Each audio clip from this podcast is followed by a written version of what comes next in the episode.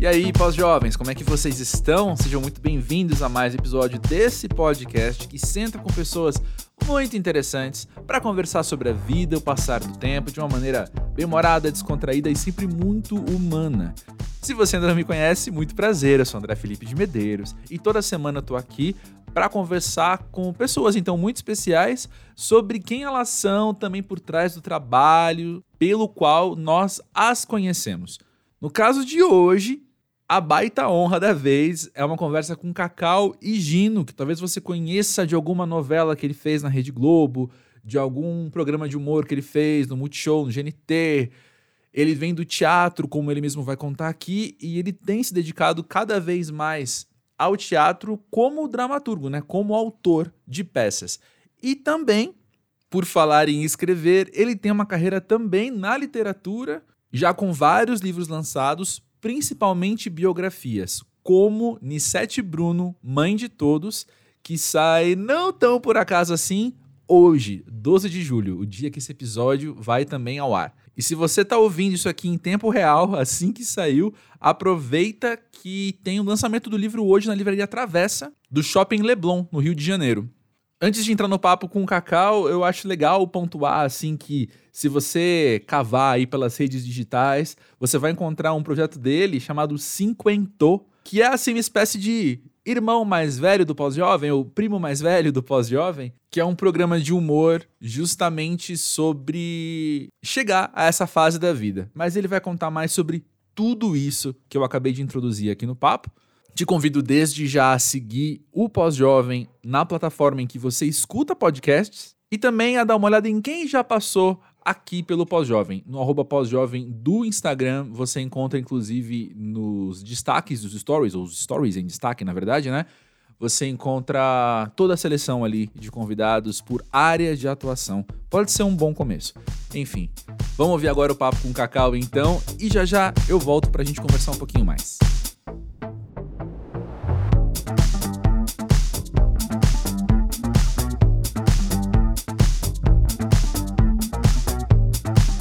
Cacau, conta pra gente, pra você, o que é ser pós-jovem?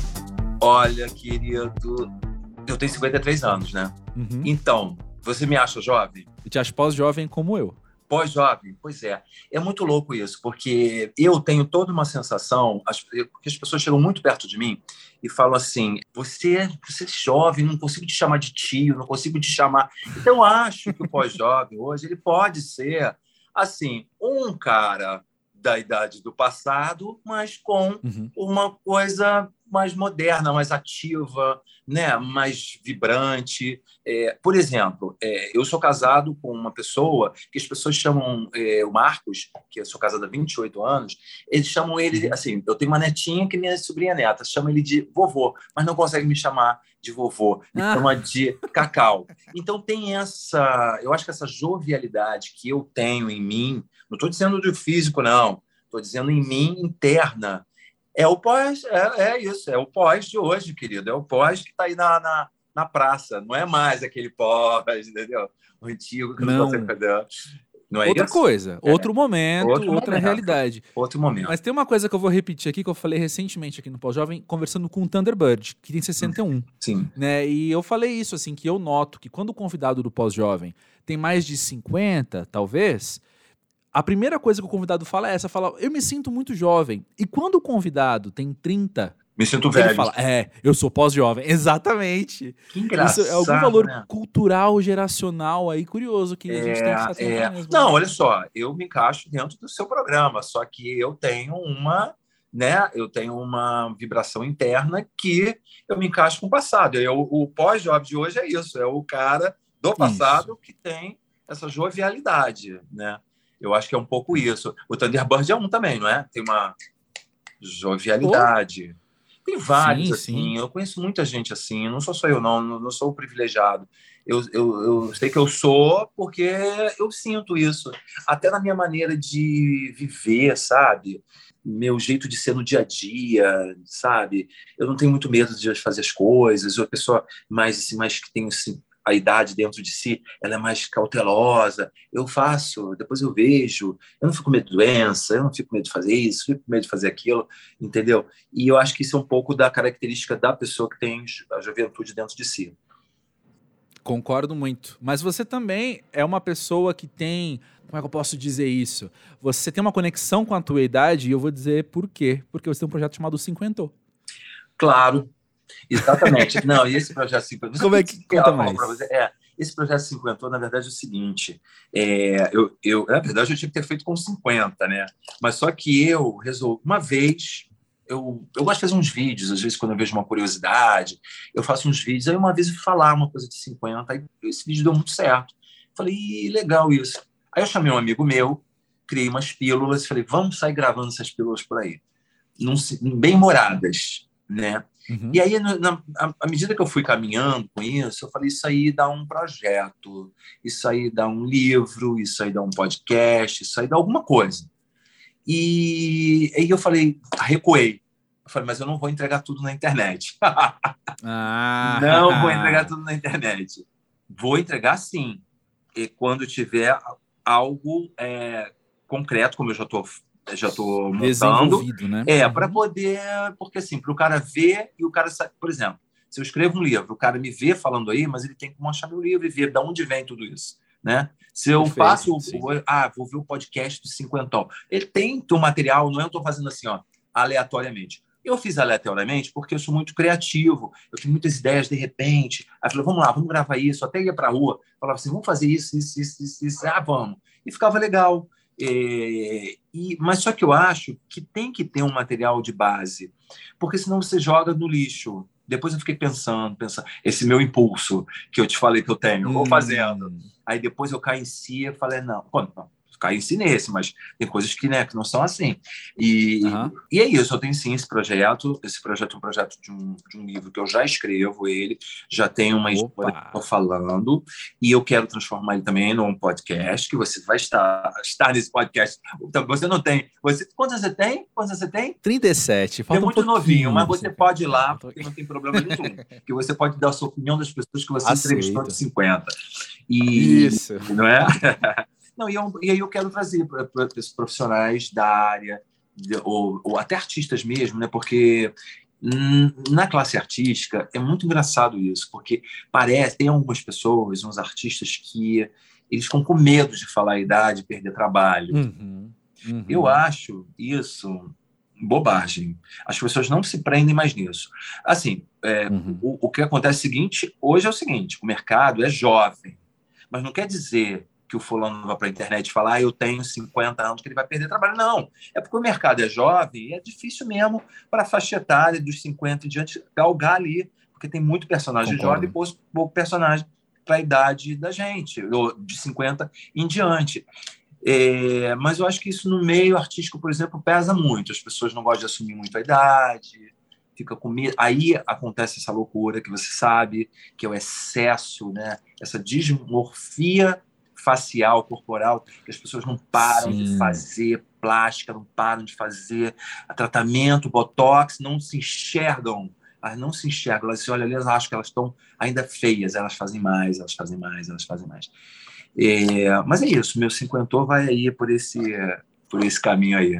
Adoro, muito bom, já tô aqui, já tô aqui de olhos abertos, não vou, não quero falar uma frase que tente te apressar, porque eu acho isso mancada. Quero dizer assim, estamos aqui abertos para quando a hora certa chegar. Sim, vai, já, projeto, já, né? já, já, é, já tá quase tudo nos é. Boa, é bom que a gente tem desculpa para conversar de novo depois. Claro. Mas olha só, você falou que você é muito criativo, sim, todo mundo que te vê de longe sabe disso, né? E você citou uma frase, você soltou uma frase agora há pouco que eu acho que a minha impressão é que define muito você. Você falou assim, vamos ver se isso dá alguma coisa. Pode ser um livro, pode ser um podcast. É. Vamos ver se isso dá alguma coisa. Eu tenho a impressão que isso te define bem. Te resume. É, é. Eu, eu, na verdade, hoje eu tinha que ser mais cauteloso com as minhas coisas, né? Porque a gente vai passando o tempo, vai ficando mais experiente. A gente, a gente vai tomando conta mais das nossas coisas, vai entendendo mais. E ainda mais eu sou casado com um cara que é empresário e ele fica me pontuando ali. E às vezes eu não escuto. E ele fala assim, pô, todo mundo me escuta, você não me escuta. Porque é uma característica minha, é uma característica Sei. minha. Não estou dizendo que é certo essa característica, não, porque às vezes você faz as coisas assim, é, vamos ver onde dá, e de repente você explana uma ideia, essa ideia começa a ganhar áreas de outros, outras pessoas pegam as suas ideias. Eu já tive vários uhum. problemas com isso, porque eu fico muito, eu quero botar logo na praça, mas aí eu fico preocupado de demorar muito, eu, eu pô, já estou com aquilo na minha cabeça, eu não gosto de deixar esfriar, eu não gosto uhum. de deixar esfriar. Por exemplo, eu estou escrevendo uma peça agora, que se chama A Vedete do Brasil, que é uma peça que eu falo da Virgínia Lane, dos cem anos da Virgínia Lane, que é uma, uma comédia dramática, mas é mais uma comédia do que uma coisa dramática, em que eu convidei a Sueli Franco para ser a... porque ela tem um pouco o physique de rôle da Virgínia na época, que não é a Virgínia nova, já é a Virgínia a partir de oitenta e um anos. Uhum. É uma coisa que eu descobri da Virgínia e eu desenvolvi essa história em cima desse... fiz esse fio condutor do que eu descobri da Virgínia e a história vai por ali. E, e foi uma coisa meio assim, sabe? Eu saí colocando aqui no papel, no papel, no meio do caminho... conheci a filha da Virgínia, hum. que vive em Barra do Piraí.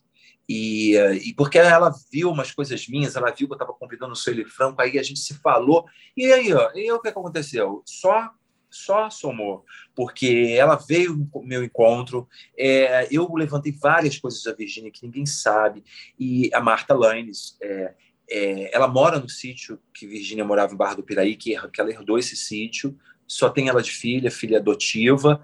E aí, olha isso, ela, a coisa vai se concretizar. De uma coisa assim, vamos fazer para ver o que, que vai dar, ela realmente vai se concretizar, entendeu? Mas eu acho que nem tudo hoje em dia dá para a gente fazer assim. Eu faço muito assim, mas nem tudo dá para a gente fazer assim, porque é isso que eu estou te falando. As ideias ficam aí. Não quer dizer... O cara pode ter tido uma ideia igual a minha. Muita gente, uhum. muita gente criativa no Brasil. Só que eu resolvi, Sim. fui lá e coloquei a mão na massa. Já Exato. Resolvi colocar logo. Às vezes a pessoa tem um certo delay aí para colocar, tem preguiça de escrever, tem preguiça de apresentar. Eu já vou logo emburacando aqui, já vou logo fazendo o meu jeito. E eu acho que isso que dá um pouco certo, né? Mas não quer dizer que seja o certo, dá comigo. Uhum. Interessante, eu vou já trazer aqui, em dez minutos de gravação, eu já vou trazer aqui uma coisa que talvez seja uma conclusão, mas eu projeto em você duas características minhas, Cacau. Acho que a primeira é essa inquietação criativa de ter que fazer sempre alguma coisa, e a segunda é um interesse muito genuíno em pessoas, em histórias é. de pessoas. É. E uh, isso é verdade. Isso é, aconteceu um pouco por acaso. Porque quando eu me formei como ator, eu, eu estudava é, atuação desde os treze anos de idade. Uhum. Sete anos no Tablado, três anos na Cal. Só que eu fazia muitos trabalhos, independente dos estudos. Quando eu era novo, eu já fazia muitos trabalhos de teatro todo final do ano. Então, não me profissionalizei, na verdade, por causa do curso. Eu me profissionalizei por atividade. E, só que eu sempre fui muito comunicativo. E aí eu achava que, não sei, assim, será que é teatro mesmo? Será que é isso? Aí fui fazer comunicação.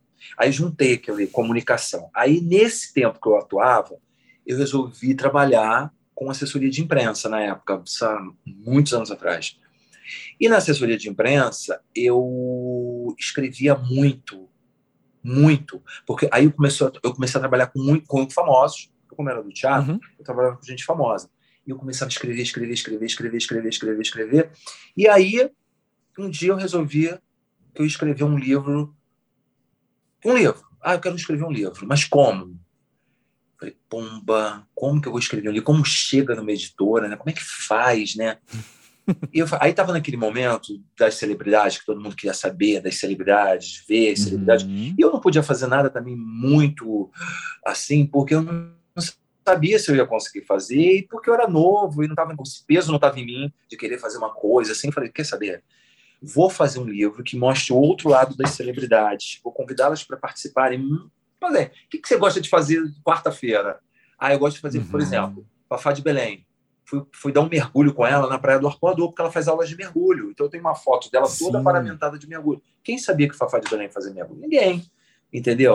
Ninguém sabia disso. Maravilhoso. Sandy, Sandy, Sandy Júnior, ela pinta, ela faz quadros. Quem sabia que Sandy... Agora eu não sei, mas na época não sabia. Eu fui para a casa dela, ela tem um ateliê, ela abriu um ateliê, ela tem um ateliê de pintura na casa dela.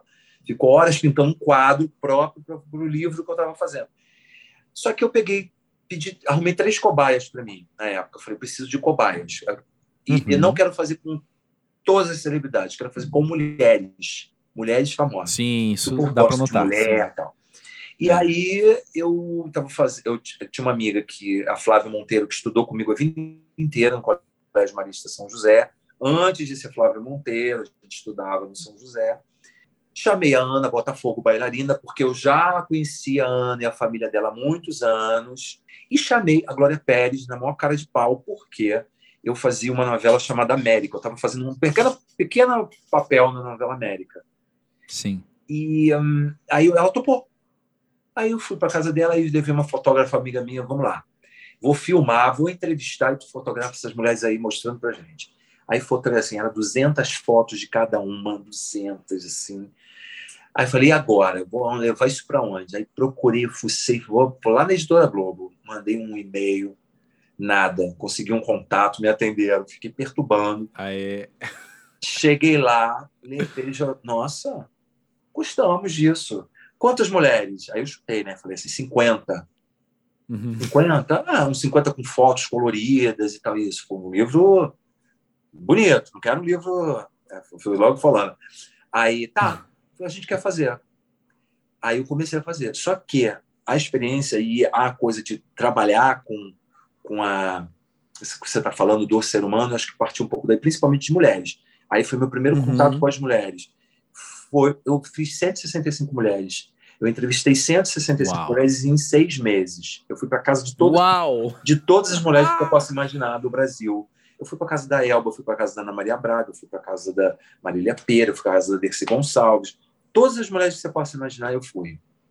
E tinha umas mulheres que, por exemplo, umas cinco, assim, ou dez, sei lá, que não eram famosas do grande público, mas eram importantes, por exemplo.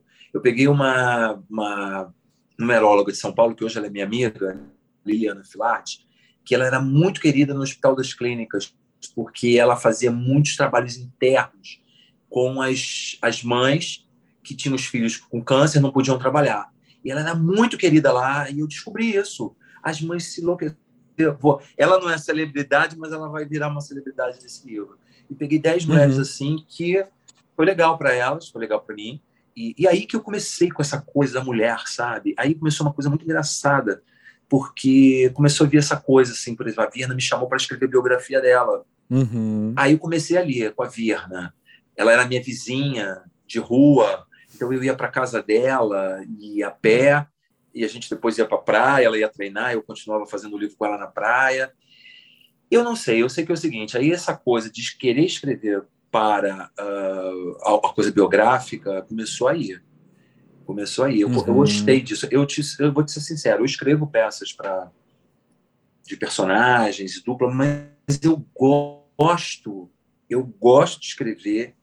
é a, bio, a coisa biográfica da pessoa. Eu gosto de sentar com a pessoa. Não precisa ser a biografia ali, começo, meio e fim, mas assim, como eu estou fazendo a Virgínia, não estou escrevendo a biografia dela, mas eu peguei um negócio ali da Virgínia que ninguém sabe e eu vou jogar isso no teatro.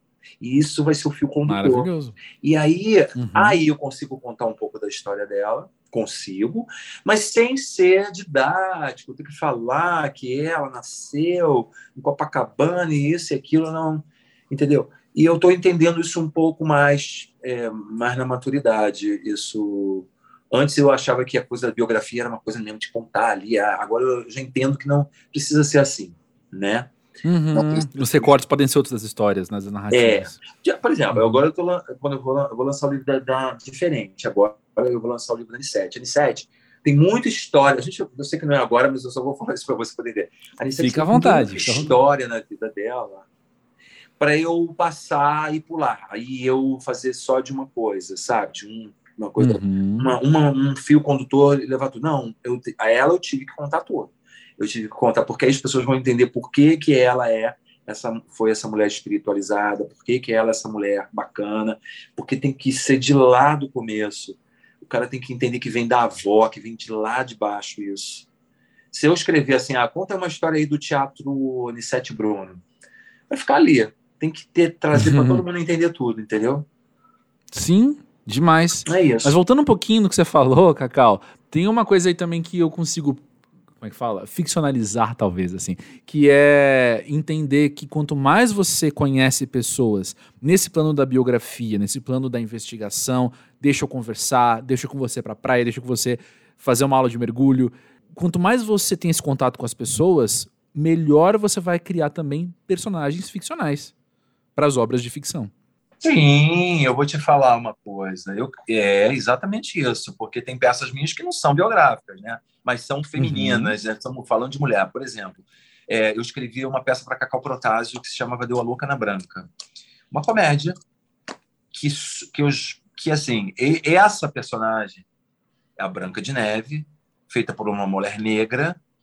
É, só que para você entender qual é o mote, você tem que ver. É uma mulher negra que ela fala malu- loucuras e no final você entende por que, que ela é, é aquela Branca de Neve ali, fazendo uma Branca de Neve negra, né? Uhum. É, e aí veio um pouco disso, assim, porque eu conheci a fulana de tal, é meio histérica, né? Vou trazer isso para cá, para esse personagem. A outra é assim, aí eu trouxe o personagem da Cacau. E fui juntando, e muito, assim, e muito das muito da Cacau também, porque eu sei, eu gosto de escrever, tem gente que não gosta, eu gosto, eu gosto de escrever pensando na pessoa, eu adoro, Sim. porque assim, quando eu escrevi a peça para Cacau, não deu outra, quando ela pegou a peça, ela esmirilhou, ela sabia fazer tudo muito bem, a peça parou, fazendo sucesso, porque ela tinha um compromisso de televisão, aí ela não voltou, mas agora ela vai voltar, ela quer voltar com a peça, eu, eu, a gente ficou só triste com isso, porque Teve uma inter... interrompeu-se um processo que estava no auge,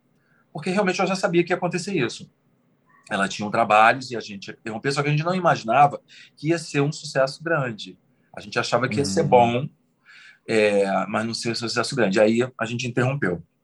Mas eu pego sim, eu pego essa, eu trago os personagens que eu crio, eu trago de outras outras pessoas. Por exemplo, também através da Iris, que eu escrevi sobre a fashionista americana a Iris Apfel.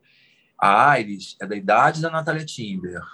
Natalia Timber tem uhum. muitas questões que a Iris tem, é, sendo com cabeças diferentes. A Iris é uma mulher da moda, uma mulher mais descolada, a Natalia é uma mulher mais séria, mais ilha deserta, não gosta de falar muito do mundo dela, é mais fechada.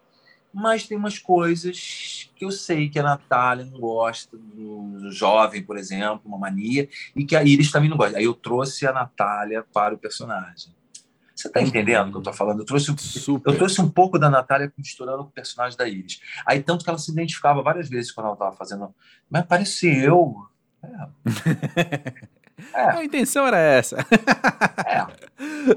Mas olha só, para além do trabalho, é uma coisa que eu costumo dizer aqui no Pós-Jovem. Na verdade, eu costumava. Faz tempo que eu não falo essa frase. Vamos lá, então. Vamos retomar esse raciocínio. Eu entendo também que quando a gente conversa com alguém, a gente enxerga duas coisas, né? A gente enxerga o que faz a pessoa... ser parecida com a gente, faz a pessoa ser diferente da gente também. Ou seja, numa conversa com outra pessoa, eu vejo muito de mim. E eu queria perguntar pra você também, o quanto que você percebe, até, não sei se é, se é muito exagerado falar assim, mas o quanto você se conhece a partir do mergulho que você faz na vida dos outros pra biografar? É. Eu, muitas vezes, fazendo...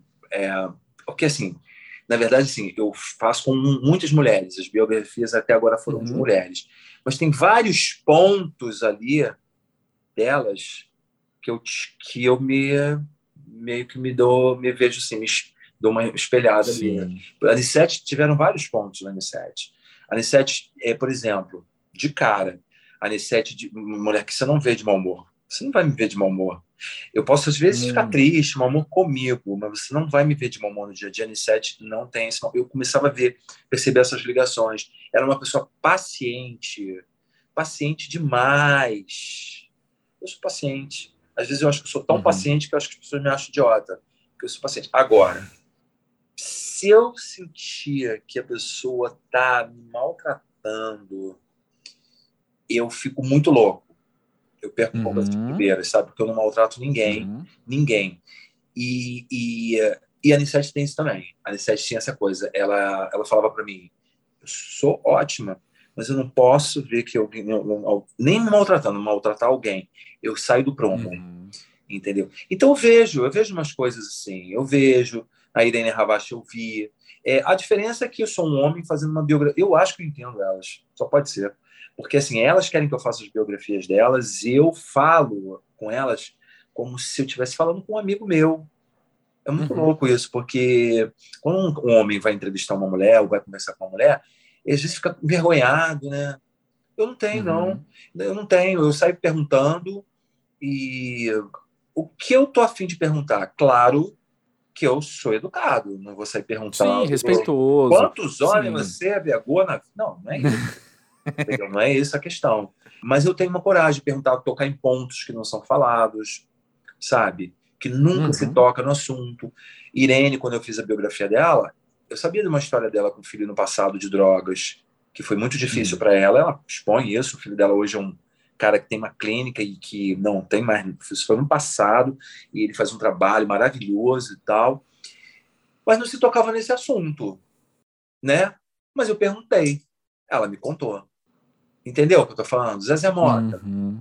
Falei várias, perguntei várias coisas da Zezé Mota. Zezé, você ficava pelada nas festas? Ela olhou para mim. Ficava.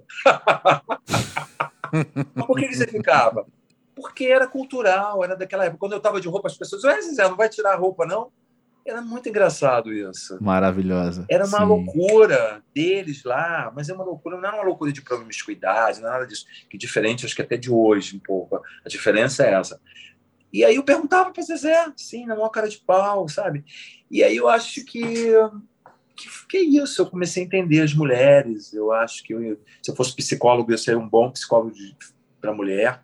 E, mas é que hoje tem uma coisa muito louca, né? Porque, por exemplo, você vai fazer... Eu queria fazer uma peça falando sobre feminismo, mas aí é um problema fazer, porque vai dizer, tem que Sim. ter uma mulher falando sobre feminismo, que uhum. enxerga na pele.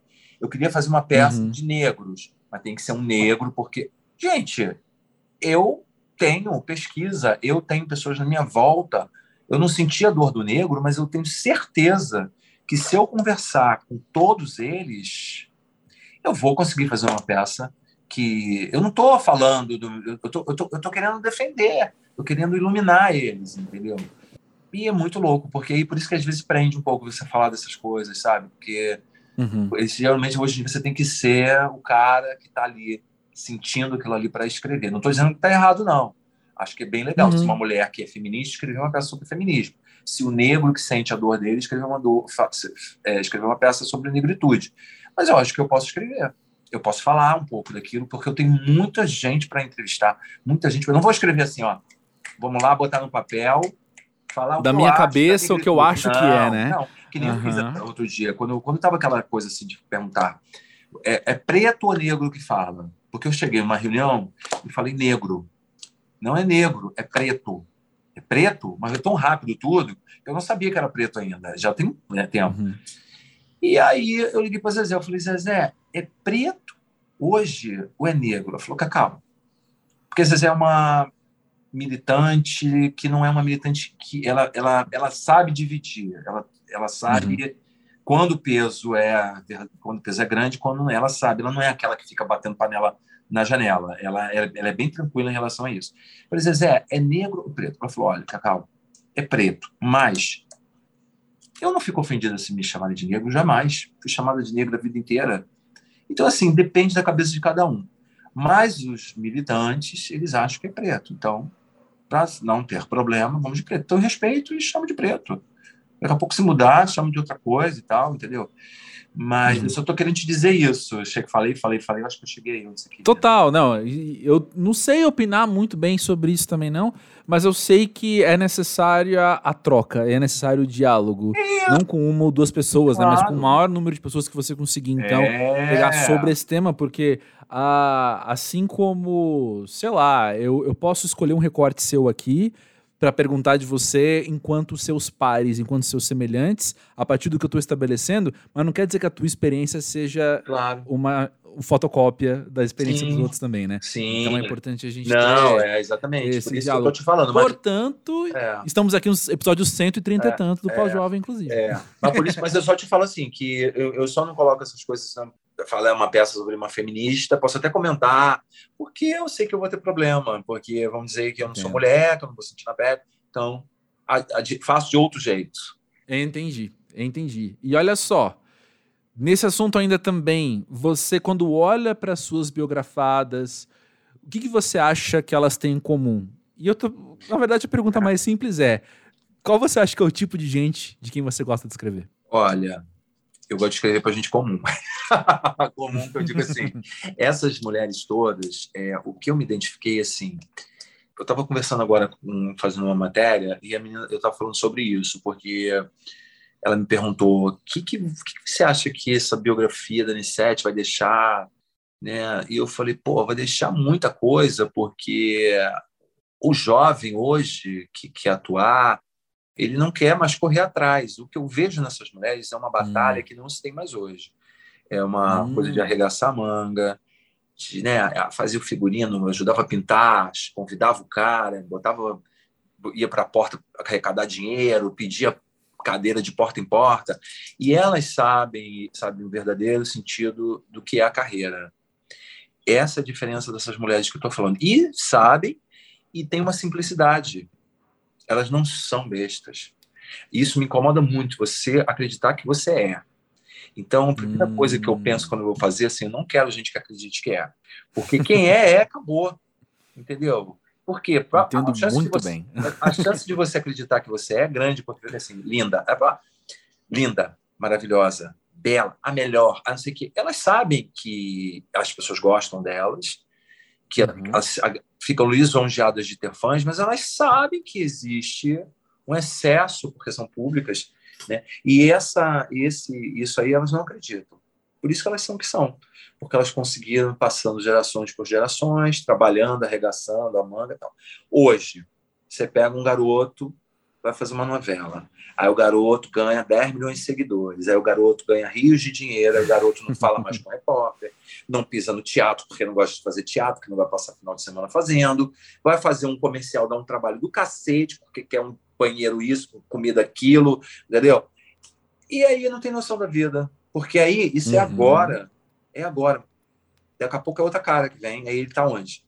Tá em casa deprimido, Exato. tá em casa deprimido porque não arruma trabalho, que ninguém chama, claro. Primeiro, não chama porque ninguém quer ouvir falar no nome dele. E segundo, não chama porque é, porque não tem... Eu conheço vários assim, amigo. Eu conheço vários assim, não vou falar, claro que não sou louco, mas conheço vários assim, que encheram tanto o saco das pessoas que hoje estão desesperados, querendo qualquer trabalho. Uhum.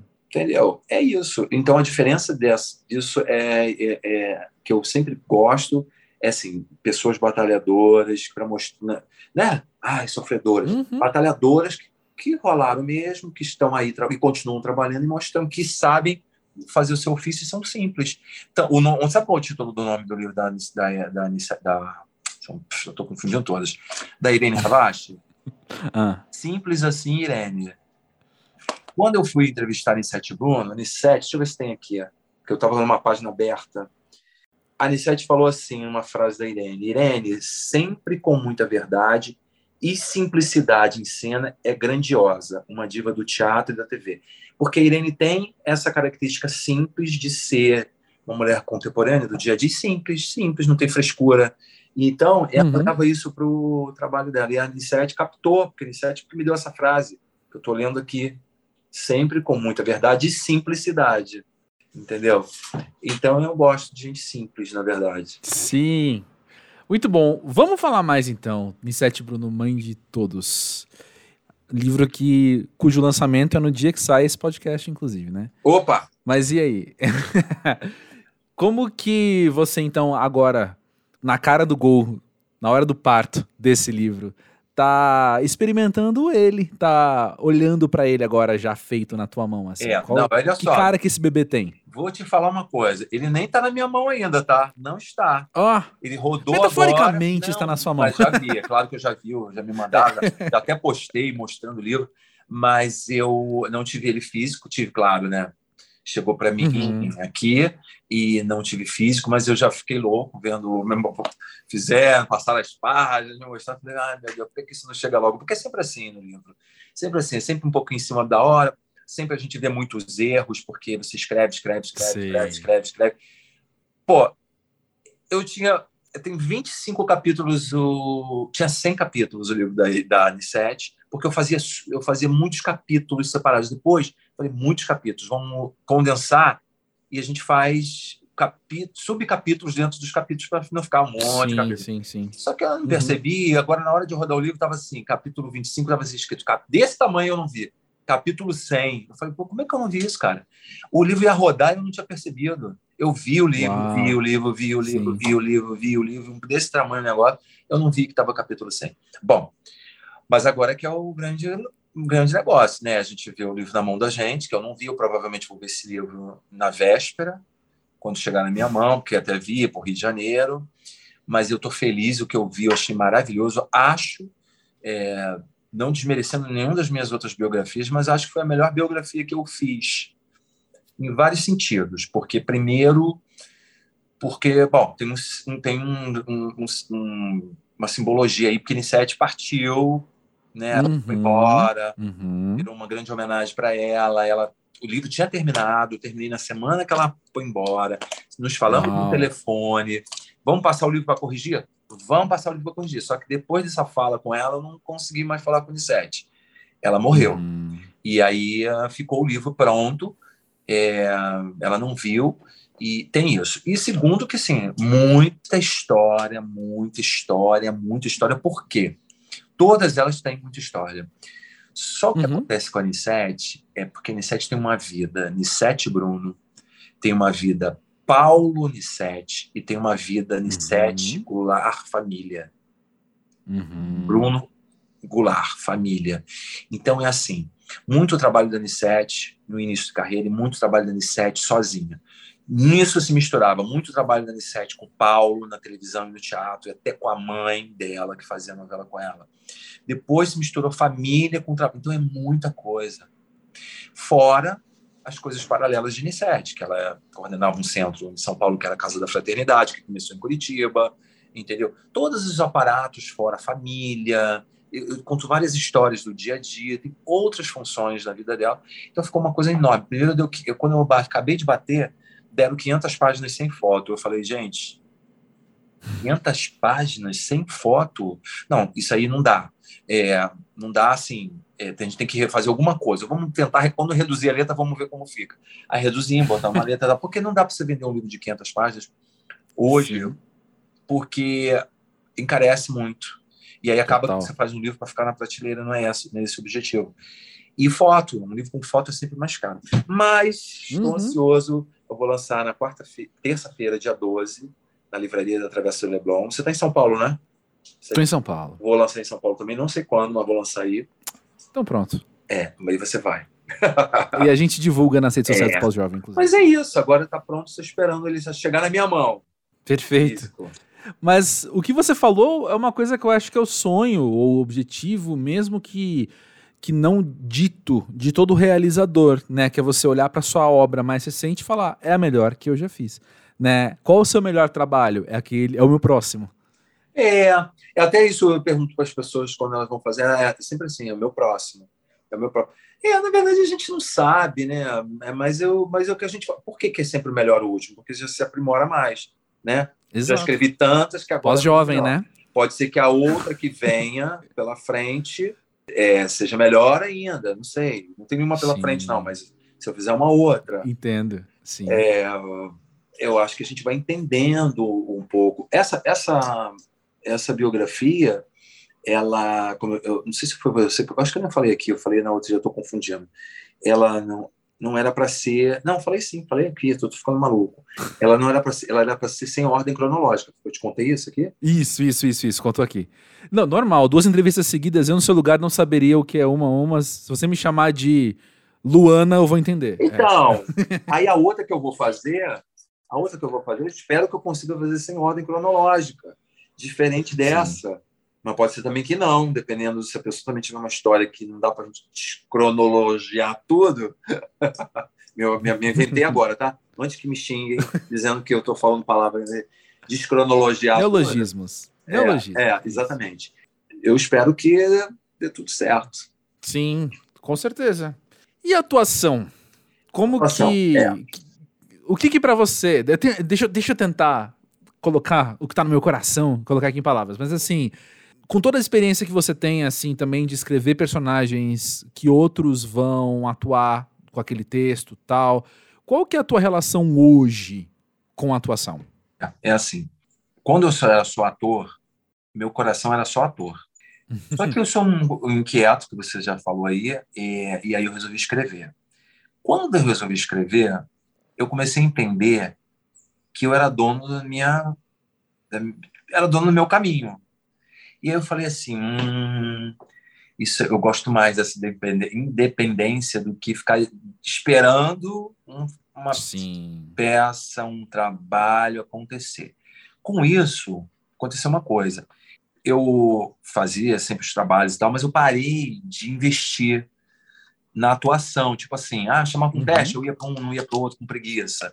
Eu comecei a, a, a gostar muito de escrever, ter minha independência, e, ao mesmo tempo, estou colocando os personagens que eu poderia... Alguns que poderia até ser eu fazendo, né? E, uhum. uh, e aí eu comecei a deixar um pouco de lado. Só que aconteceu o seguinte... É, fazendo sempre alguma coisa, uma coisa aqui, uma coisa ali e tal, mas não dando muito foco, nem acentuando para as pessoas, ah, eu estou aqui, ah, quero fazer, não.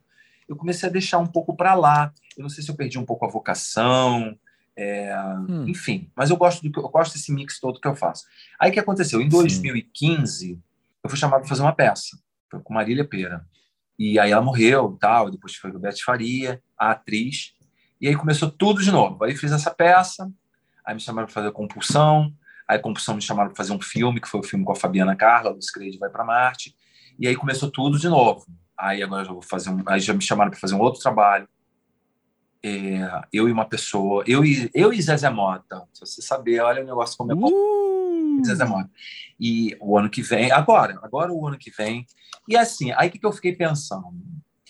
Eu acho que eu não tenho realmente mais a vocação, assim, né? Eu, a minha vocação é escrever, escrever, escrever, mas eu gosto de atuar. Então, quando, for coi- uhum. só quando são coisas especiais, acho que fazer um projeto com a Zezé Mota é uma coisa especial, vai ser uma coisa bacana. Total. Uhum. Você tá entendendo? Eu vou lá e faço. O filme que eu fiz Sim. com Fabiana Carla foi algo que eu não vou ter experiência mais desse filme, porque foi uma comédia que a gente fez, que eu, eu gravei em Recife, com ela, que a história começava em Recife, depois eu fui para Recife, para os Estados Unidos. Nos Estados Unidos... Eu gravei a NASA vazia, não tinha ninguém na NASA, eu conheci tudo da NASA lá dentro. Depois eu fui fazer o voo gravidade zero, que despencava com a gente, a gente flutuava, entendeu? Então, assim, quanto que eu vou ter uma experiência dessa de novo, uma coisa especial assim, entendeu? Uma comédia que eu passava mal de rir, e a gente gravava igual uns loucos, ou tanto assim, gravava tanto, e quando você vai ver no, no, no vídeo, tem, tem muito corte, o filme fica cinco horas de duração, é. né? E, e aí eu falei, meu Deus, mas cadê aquilo lá que a gente fez, que a gente se matou? Mas teve que cortar. Mas foi muito Sim. legal. Então, coisas assim eu quero fazer. Se tiver o Lucy Crede dois, eu quero fazer. Que de, parece que tem uma previsão de fazer. É, uma peça de teatro. Eu tenho uma ideia de uma peça que eu quero fazer com a Bel Kutner, que é muito hum. legal, tem um assunto meio polêmico. Eu e ela. Eu já falei para ela, mas eu não botei a mão na massa ainda porque não dá tempo, porque agora eu vou ter... Agora não, não deu tempo de filosofar, eu tenho que acabar o que eu estou escrevendo aqui da Vedete, que eu ainda estou escrevendo. Quer dizer, acabei a Vedete, agora eu tenho que revisar. E começar. E, mas ainda tem esse da Zezé. Mas, assim, coisas pontuais. Eu acho que não está mais no meu sangue o... a coisa de... Fiz um curso maravilhoso no final do ano passado com o Eduardo Melevics, um argentino aqui. Fiquei mergulhado com ele, assim... É... de manhã até a noite, aí no final ele perguntou assim, você não está fazendo novela? Por que você não está fazendo novela? Eu falei, ah, não sei. Aí eu falei, por que isso? Porque eu não catuco, eu não procuro, eu não falo mais nada, eu, eu vou deixando as coisas acontecerem, né? Pô, aí as uhum. pessoas sabem que o Cacau, então, o Cacau é o ator, o autor que escreve, quando tiver uma coisa legal a gente chama ele, se uma coisa que seja significativa para ele, e assim eu vou levando. Mas meu foco agora é mais escrita mesmo, entendeu? E, uhum. e, e tudo aí, o teatro, tudo isso aí, começou não porque eu queria ser ator, porque eu queria trabalhar na televisão. E aí eu acabei uhum. no teatro, entendeu? Eu acabei no teatro. Eu queria ser o, eu queria ser o Pedrinho do Sítio do Picapau Amarelo. Estava tendo um teste no Rio de Janeiro. Falei, mãe, me coloca nesse teste para ser o Pedrinho do Globinho, Globinho no Globinho. Tinha um programa chamado Globinho na Rede Globo. Globinho, Paula Saldanha, teste para o Pedrinho do Sítio do Picapau Amarelo. Minha mãe me levou? Claro que não, amigo. Mas depois eu infernizei ela tanto que ela me colocou num curso de teatro e eu não parei mais, entendeu? Aí, eu, aí, não, aí aconteceu o seguinte, foi por causa disso que eu conheci o teatro, que também podia ter sido um menino que pudesse ter ido para a televisão direto, nem tá acostumado com teatro. Aí, é verdade. Aí também é difícil. É verdade. É isso, né? Você falou, eu hoje não tenho a vocação para atuar. Você pode não ter a vocação, Cacau, mas você tem, por um lado, a habilidade, por outro, ah, a oportunidade. Sim, sim, eu tenho. Então... É, não, é. eu tenho. Eu tenho as ferramentas, se me colocar, eu vou, eu vou fazer. Mas eu não tenho hum. mais a vocação. Quer ver uma coisa que é muito louca? O ator chega para mim, pra, pra, ai, o momento que eu mais amo é na hora de estar tá na mesa lendo três horas de leitura. Eu acho chato. Eu, eu acho chato. Eu acho assim, para mim, hoje, eu conheço diretores, eu trabalhei. Bibi Ferreira é uma, por exemplo. Eu, a última peça que eu fiz, eu fiz com Bibi. A Bibi não gosta de ensaiar muito, porque ela acha que cansa o ator e que o ator fica cansado dela. Então, era três horas de ensaio, uma peça enorme. Ela, três horas, chega. Ela mais vê a cara de vocês. E, e eu acho... Uau. E eu tenho uma... É verdade, juro por Deus. E, e não era ruim, era maravilhoso. Eram três horas intensas, que no dia seguinte ela fazia mais três horas e a peça estava montada em uma semana. Eu sou um pouco dessa linha, tipo assim... Eu não quero... Eu, eu, claro, eu tenho um texto. Se o diretor da minha peça quer ler... dois meses a peça, um mês com o ator, sim. Não sou eu que estou atuando, é outro ator. Eu vou lá e tal. Mas eu, eu acho que isso é um pouco da vocação. O cara querer ficar muito feliz de ir para o ensaio, ficar quinze horas é um pouco da vocação da pessoa. Eu fico muito feliz uhum. de ir para o ensaio e decorar e já marcar. O ator não. O ator que tem vocação, ele fica feliz e fica descobrindo como ele vai agachar naquela cena. E ele faz trezentas mil vezes aquele agachamento. Entendeu? Eu não sei, você é ator? Você é ator? Não, eu fiz teatro na adolescência e aí uma história muito parecida com a sua, só que eu não passei e fui para outros lugares. Tá tudo bem, mas você tem ali dentro alguma coisa que fica, né? A pessoa da comunicação sempre tem um pouquinho do ator dentro. E aí é isso, eu acho que eu não tenho mais esse... Ah, ah, tem que ler dez horas, né? Por que ler dez horas? Lê a peça, acabou, gente. Leu, vamos levantar a peça. Não, aí tem que ler hoje, amanhã, depois de amanhã, terça-feira, quarta-feira, quinta-feira. Eu não fico feliz com isso. Eu, uhum. E, aliás, eu não rendo com isso. Se você ficar fazendo comigo um mês de leitura para aprofundar, eu depois vem tudo. Eu tenho que estar em pé, com o texto decorado, para sair legal. Porque enquanto eu estou sentado ali, eu não consigo... Eu tenho, vou ler bem e tal, mas eu não consigo ter a criatividade para fazer. Eu fico travado, Sim. eu não sei, vou para a esquerda, vou para a direita, subo abaixo. Aí, quando... É, então, depende da espacialidade é, também, né? Então... Quando me colocam uhum. no palco, aí é diferente, eu vou criando, vai tudo saindo rápido. É. Cacau, é o seguinte, se eu concluir muito cedo aqui o Pós-Jovem, quando eu falei lá atrás, né, que, que eu projeto minha inquietude criativa e meu gosto de gente... Você, eu vou concluir de outro jeito agora. Acho que depois desses quarenta e seis minutos falando com você, minha conclusão é a seguinte: você é aquele tipo de amigo que gosta de ter história pra contar na mesa do bar depois. É. Aí. Eu fui pra lá, gravei na NASA, aconteceu tal coisa, cara, aí você não sabe. É, a gente chegou é, lá, aconteceu falador, isso. Né? O Marcos fala pra mim, é. Menino, você não para de falar. Porque eu gosto de falar, eu tenho história, tenho história, tenho história. E a gente gosta de ouvir, Cacau. Tenta que lá vem é. História. É. Cacau, que bom poder ouvir as histórias. Que bom estar aqui no Pós-Jovem conhecendo mais de você. Obrigado por estar aqui, trazendo suas experiências, trazendo você. Adorei. Beijo para todos. Espero todos na minha, minha biografia dia doze de julho, na livraria Travessa do Leblon, e depois São Paulo, e eu acho que Minas Gerais também. Nossa editora Letramento é de Minas Gerais. Beijo para todo mundo.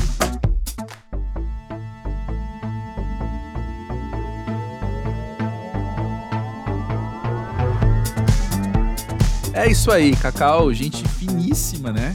Muito querido, fiquei muito feliz com essa conversa toda que a gente teve. E é muito bom, como eu falei, conhecer um pouco mais das pessoas por trás dos trabalhos delas, né?